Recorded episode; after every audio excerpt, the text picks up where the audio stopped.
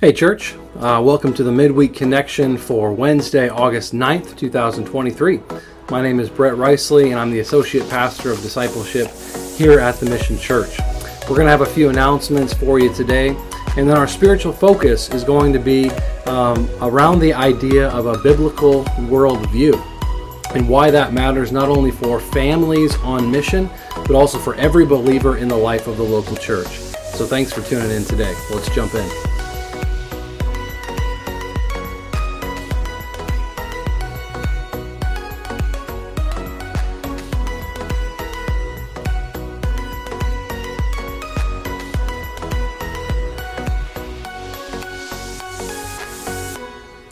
So, for our announcements today, I've got a couple of things to remind you of. First of all, this past Sunday, we have officially started using the overflow room that is located in the youth room in the northeast corner of our building. And again, we're we're trying to do that as a test to kind of see what the month of August looks like. We anticipate continued growth uh, when our fall ministry kicks off in September, and uh, we're trying to see if the overflow room is a good place to do that. Um, we think so far it's going well, but if you have any feedback for us, please let us know. Um, but we just want to continue to remind you that if you come a little bit late or you prefer to be in the overflow room, that's going to be back in the youth room. We're not going to be utilizing the, the cafe anymore for that. Uh, we will not have the services on the cafe TVs anymore. Um, so head on back to the youth room for the overflow room. And one thing to keep in mind if you are a volunteer or you're looking to volunteer in the area of tech ministry, uh, we are even potentially looking for volunteers that could help us manage some of the technology back there, which is actually quite simple. Um, but we do need someone um, that would be willing to do that. So if you have an interest in the tech ministry, contact Dale York at the email on your screen, and he would love to walk you through what that might look like. Um, and so, that's a little bit of uh, kind of an update about the overflow room. And uh, again, each month we're going to have a couple back there um, that's going to help you, pray for you. Um, and so this whole month it's going to be Adam and JC Facilius. And so if you need anything, feel free to contact them while you're there, and they'll be happy to serve you. The second announcement for this week is going to be about the Global Outreach Dinner. Um, just a reminder that that's happening on Saturday, August 12th at 6 p.m. here at TMC to meet and to fellowship with Pablo and Rosa Gallego. Uh, they've been ministering in Spain for over 23 years, uh, sharing the gospel, reaching the lost, and ministering in that context. Um, so please RSVP um, for that dinner so we can make arrangements accordingly. Number three, uh, we want to remind you that coming next Sunday, August 20th and August 27th, we're having our ministry fair. Now, I know that you've done this in years past, uh, but this year um, we're trying to put that out there to help everyone at TMC um, see what ministries we offer, uh, how you can serve, how you can connect, and how you can grow or even be equipped. And so we're going to have the five primary areas of our ministry set up to have tables. Um, we're not going to be able to have every ministry that we have here at the church out on these Sundays, but just the kind of the main areas.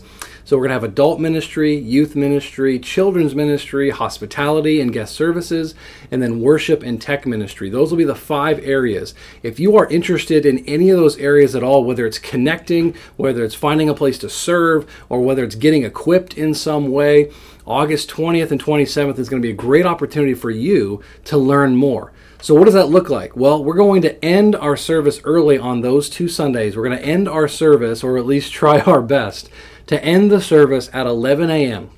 And we're going to end it early so that parents, if you have kids that are in kids ministry, you will have at least 20 minutes without kids to go check out the cafe, to walk around and see the different tables, to, to talk to people at these tables, to get information. And then by 11:20, we need you to go pick up your kids. And then for anyone else that is not interested in that, we want to encourage you to stay in the worship center and to fellowship and to mingle and to connect with people there. So if you're already plugged in, you're good to go. That's great. Stay in the worship center, and then everyone everyone else. Go to the cafe, mingle, find a place to serve, connect, or get equipped, get some more information. So we're just hoping that this is a helpful on ramp because, again, we want to encourage all of you to not only be following Jesus, but to be transformed by Jesus and joining Jesus in his mission. And so part of the life of the church is not just showing up on Sundays, it's serving, it's giving, it's getting trained, it's growing, it's digging deeper into your faith. It might even be getting help or some counsel in some areas, whatever it looks like. We just want to help you take your next step. And that's really what the ministry fair is all about is your next step. And we all have a different one, but I hope that you will be ready to engage in those next steps on those two Sundays. So come prepared for that. We're excited about that, and we hope that we will see a lot of engagement on those two Sundays. Lastly, every year we have um, probably one of the most exciting meetings of the year. It's our annual budget meeting. Now, I know most likely some of you hear that and you might even roll your eyes and go, man, a budget meeting. Wow, that doesn't really sound very exciting, Brett. And I, I get that. However, I want to encourage you to attend. Uh, everyone is invited, the entire church is invited. Um, childcare is provided for all ages, and you don't even have to register. So if you're wondering about what does this look like at TMC, maybe you're new to TMC and you've never gone to a budget meeting here before, you should come because it's helpful for you to see the process of how we try to structure our governance, our policies, the budget. We vote on the budget. Um, and so I want to encourage you to come. You're going to hear updates from our elders, our deacons, and Pastor Mike, who's going to share kind of a special state of our church report, some of our financial goals for the future, and some few a few other updates that you I think will find important. And so it's not really as boring as you might think it will be. It's actually very helpful. It is a very important part of our church life as a family. I know that me and my wife have a budget meeting, uh, at least we try to, every week.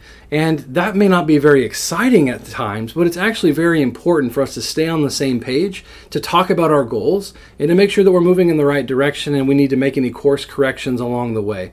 And so, again, everyone's invited. But when it comes time to vote on the next year's fiscal budget, only TMC members are allowed to actually vote. So again, you can be in attendance, you can listen to everything, but if you're not a member, you won't be able to vote, but you'll still be able to hear everything, and I'd still encourage you to come. So it'll be a good time. I'll be there. Uh, our leadership will be there. So please make plans to come and to learn about the process, to hear what God's doing. We are a very blessed church in a very blessed situation in the midst of a world where not every church is, in, is, is blessed in some of the ways that we are. And we want to do our best to steward what we have really well to have a big kingdom impact in our church and in our community and around the world. And so come and hear about what that looks like, and uh, we look forward to seeing you there.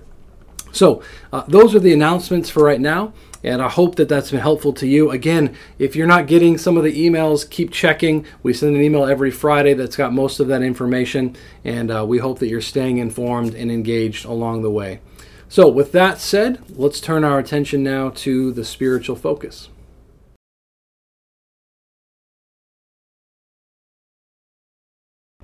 So, for our spiritual focus today, um, I had a lot of ideas.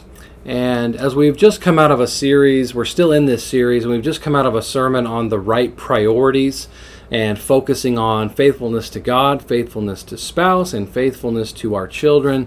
I was also thinking of what are some other priorities that would be helpful and I think one of them that we maybe don't think about as often is the idea of having a Christian or a biblical worldview.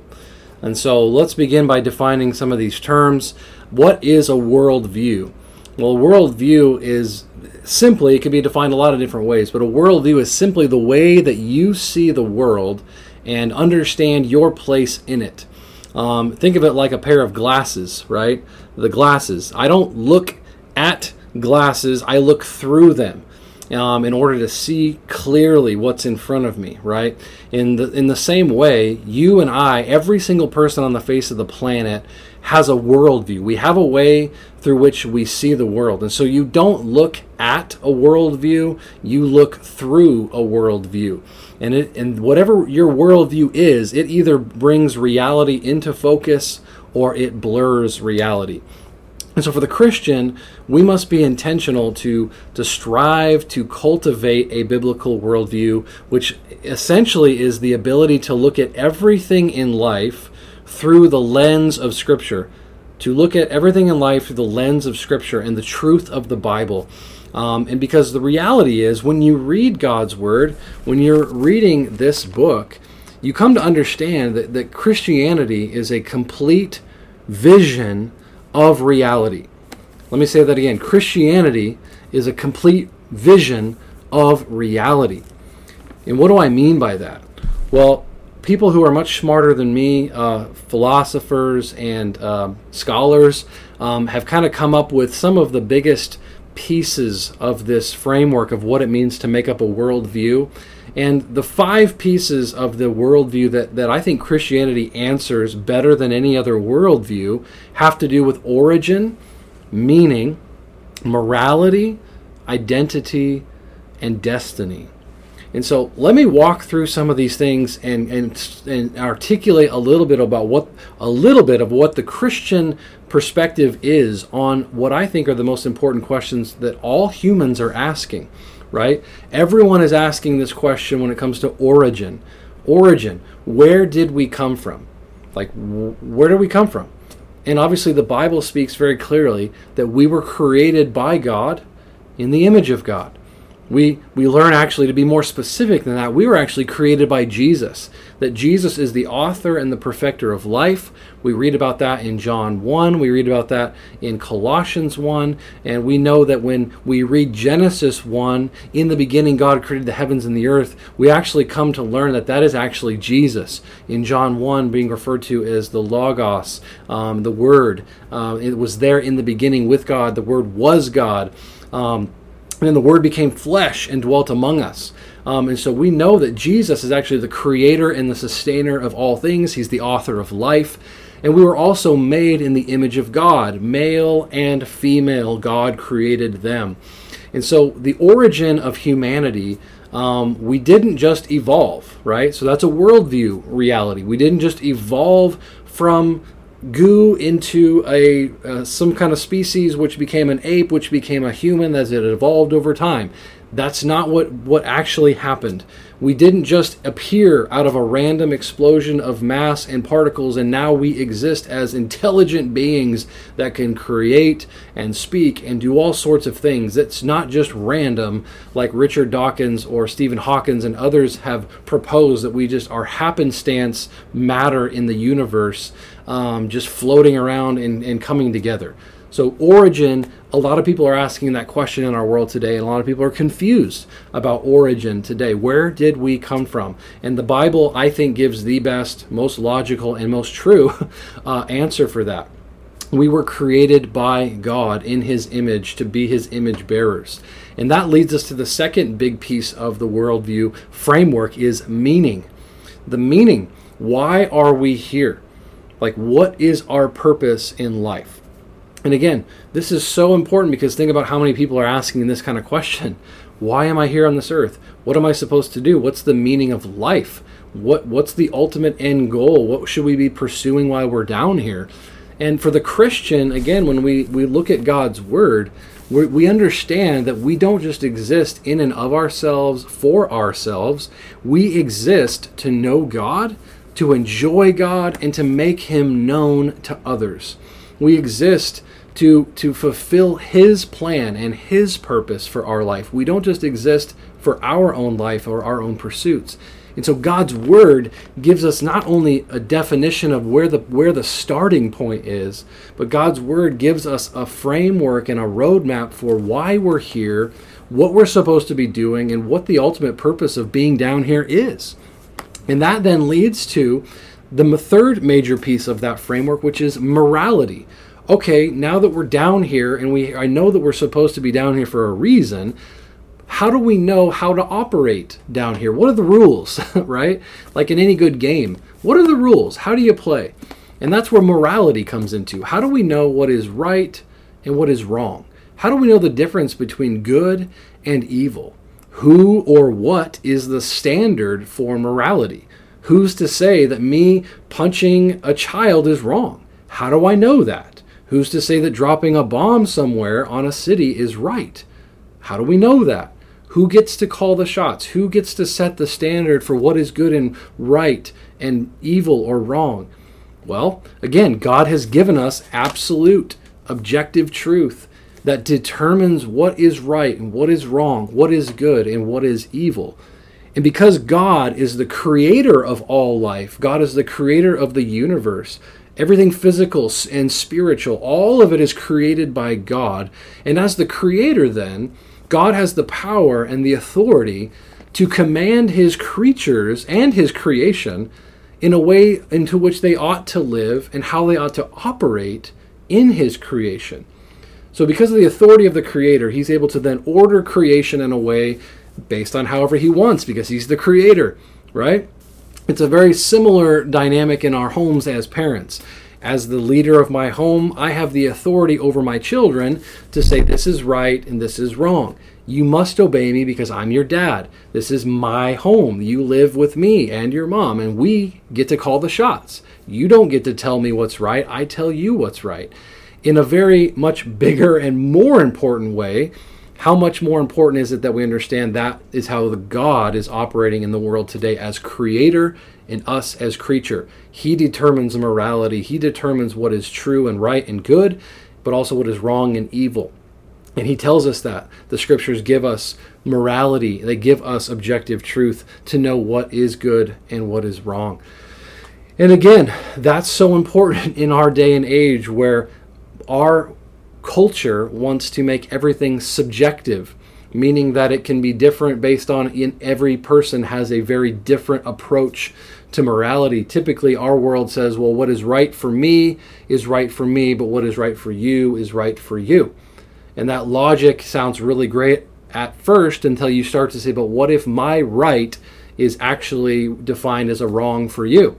And what if it, I mean, we just, it just doesn't make any logical sense if everyone gets to do what's right in their own eyes. You will literally have chaos and animosity across the board, and we're seeing that today. This also then plays into a fourth major part of our worldview framework, which is identity. This might be the most prevalent one in our cultural moment where people are asking the question of identity Who am I? Like, who am I? And, and what's my purpose in, in being as a person? Like, as Christians, we are created in the image of God. And so we know that that brings inherent value and dignity and purpose. Called to display His goodness to the world. And as we are in a saving relationship with Jesus Christ, that changes who we are. It changes everything about us. And the chief core of our identity is our relationship with Jesus Christ. It's Him who saves us. He's called us. He's redeemed us. He has adopted us into His family despite all of our mistakes and all the mess that we bring. And our purpose then is determined by His design for our life. And as little followers of Christ, He's given us very clear, stated instructions about, about how, as Christians, we're supposed to represent Him to the world and how we're supposed to live as well.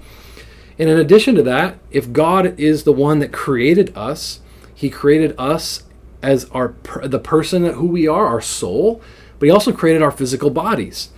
And again, this is a, very important issue for us to understand in our day and age when there is a ton of confusion about our bodies and about gender and about all these things that the world and the culture is telling us is subjective and fluid and changeable and sub- just able to be changed at a moment's whim. And even children can just pick what they want to pick. But again, we have to go back to but what does God's word say? It says that we are made male and female. It's pretty simple for us. But again, without a Christian worldview, it's very easy to be confused and led astray. And so the Bible helps us understand our identity. Who are we? Well, we are not just people, we are image bearers of God. We are kingdom citizens called to pursue a kingdom that's bigger than this world. And that matters and it shapes the trajectory of our lives. And then that leads then to the last piece of the framework, destiny. What happens after we die? Where are we going? Where do we go when we die? Is there an afterlife? And again, we are physical beings, but we have a soul. And that soul is actually the real part of who we are because when our physical bodies go into the ground and die, it's dead. But our soul lives on in eternity. We, we read about this in First Thessalonians. We read about this in Revelation. We read about it in a lot of places that who we actually are will live for eternity. We may not have a physical body, um, but we will have a soul. And we know in the new heaven and the new earth, we will get a new physical body. And so there are two eternal destinations, though. That there is a destiny beyond this world. There's a destiny beyond the earth. Whenever it ends, whether King Jesus comes back or we die physically, there are only two eternal destinations. And the Bible gives us instructions about that it's heaven or it's hell. And God, again, has provided a way for mankind to be spared the torments of hell through placing their faith and trust in Jesus Christ alone. And so it's important that we understand destiny and how we help our culture and how we understand how to talk about destiny with our culture, that we will all spend eternity somewhere, either in the presence of Jesus or in hell. And a relationship with Jesus is the only way out of that. He, Jesus says, I am the way, the truth, and the life. Nobody comes to the Father except through me.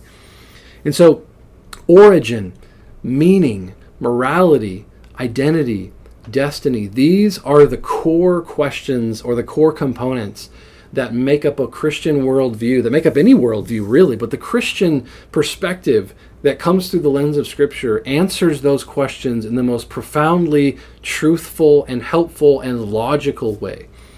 And so, this might be a lot to process. You may not even be interested in this. Maybe this is the first time you're hearing of these types of concepts. So, I just want to ask you and encourage you to reflect is your worldview either being shaped by the Bible or has it been shaped by the Bible or has it been shaped by something else? Stop and think when you think about origin and meaning and identity and morality and destiny. Do you answer those questions with a biblical answer? Do you look at everything in our world today, everything, through the lens of what God has already said about it? You see, 2 Timothy 3.16 um, is, is such a profound and helpful verse. It says, All Scripture is breathed out by God and profitable for teaching, for reproof, for correction, and for training in righteousness, that the man of God may be complete, equipped for every good work. So, again, I read that because to remind us that God's Word is divine. It's divine. And when you study any other worldview stuff, whether you're reading Richard Dawkins or you're reading Joseph Smith or you're reading Buddha or Muhammad, you're not reading divine books. You're only reading man made, man written books that do not contain divine revelation. And so this book does. And so if this book is superior to all books, well, then this is the book then that we should have shaping our thoughts about politics, about marriage, about about sex and gender and identity, about money, about our career, about the environment, about church, about religion, anything you could think of. This book has divine wisdom to offer.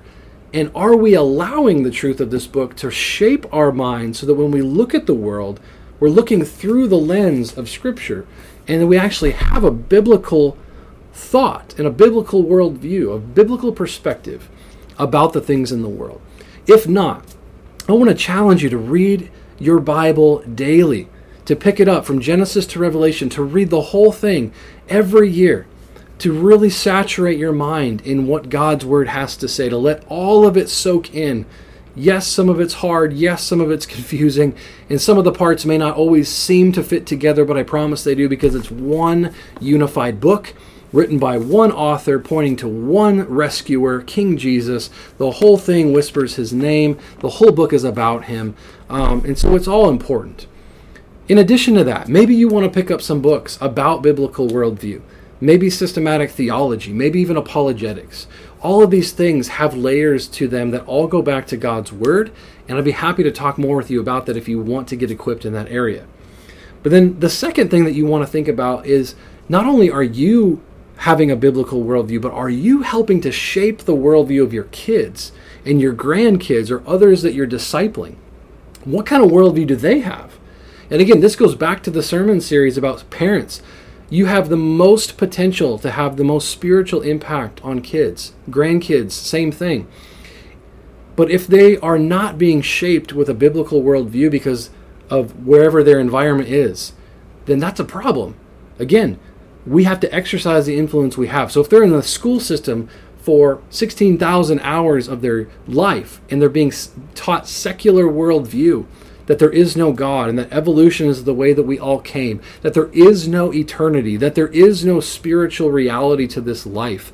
If they're constantly being bombarded with that worldview, it's going to be more challenging for those kids who grow up in church and we only have 2,000 hours of influence it's going to be challenging for us to overcome that kind of influence. But parents, you have 54,000 hours of influence. So if you're combating that at home and taking them to church, then you've got 56,000 hours of influence pointing to the truth of God's word as the main lens through which we see life. So, um, the other thing that I want to encourage you, parents, is, and this is kind of the last thing I'll say before I wrap up, there is a lot of fear that I sense in the Christian community when it comes to parenting our kids today. I am a parent of a 12 year old and a 5 year old. Uh, we homeschool our kids. That's an intentional choice. I'm not saying it's the best choice because every situation is different, but we homeschool them on purpose because we want to have all of the influence we possibly can on our kids.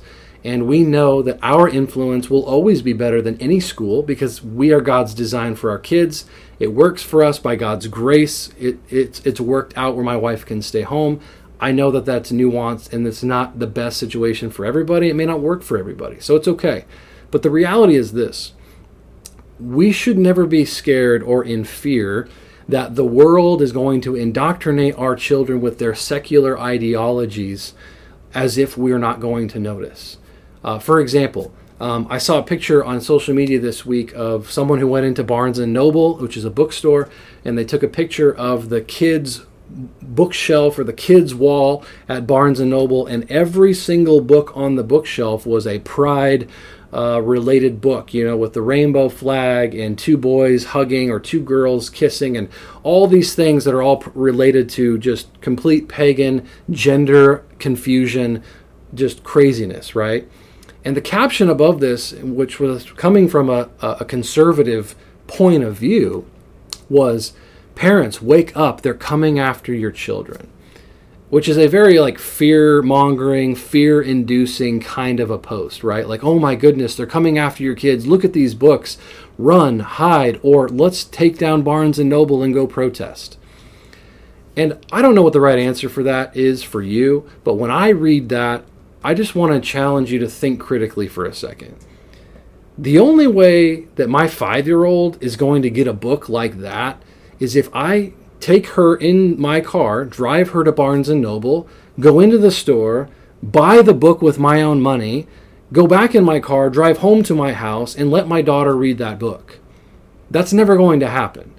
So I don't quite understand the fear that a lot of us have, even though the culture is going crazy, yes, and even though the culture is going 150 miles an hour down this direction, and yeah, they are targeting our kids. But let's step back for a second and use some critical thinking. The only way that they're going to get to my kids is if they have to go through me.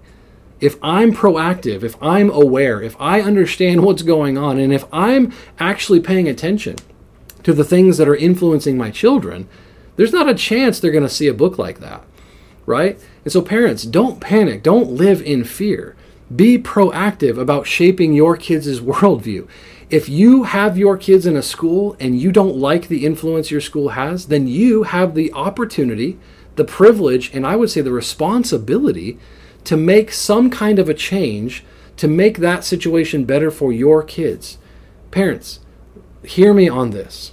The only way your children are going to be indoctrinated and led astray by secular ideologies is if you allow it to happen. That's the only way. If you are passive, yeah, it's going to happen. If you're checked out and you're just going to send your kids to school and you don't even talk about anything, you never ask them what they're learning, you don't look into their curriculum, you don't know who their friends are, well, then why would you be surprised if that happens? But I know most of you are not in that boat. So let's just step back. Let's not let the culture um, get us riled up into fear and worry and anxiety. Let's be diligent. Let's be vigilant. Let's be the primary spiritual influence of our kids, our grandkids, and the other people we disciple. Let's lead with courage. Let's tackle these topics head on. Let's possess a Christian worldview ourselves. Let's teach others to have a biblical worldview themselves. And let's lead our children in a way where they see all of life through the lens of God's Word. And let's not be afraid to talk about what God's Word says is true, even if it offends the culture. God's Word is true regardless of how people feel about it. And we should never be ashamed of the gospel. We should never be ashamed of the truth. And so, parents, um, let's shape the worldview of our kids. Let's shape the worldview of our church. Let's be biblical people. Let's be Bible people. And I believe if we do that, um, that'll be what faithfulness looks like in this in this cultural moment. Staying true to God's word, regardless of the cost, And let's be people who protect our kids and grandkids by being proactive, not passive. And so hopefully that's encouraging to you, regardless of where you are. A worldview is something that's applicable to every believer. So even if you don't have kids, um, wrestle with what your worldview looks like. Maybe you've got some weaknesses in it. Maybe you've got some areas you've never really worked on. I'd say let's work on them.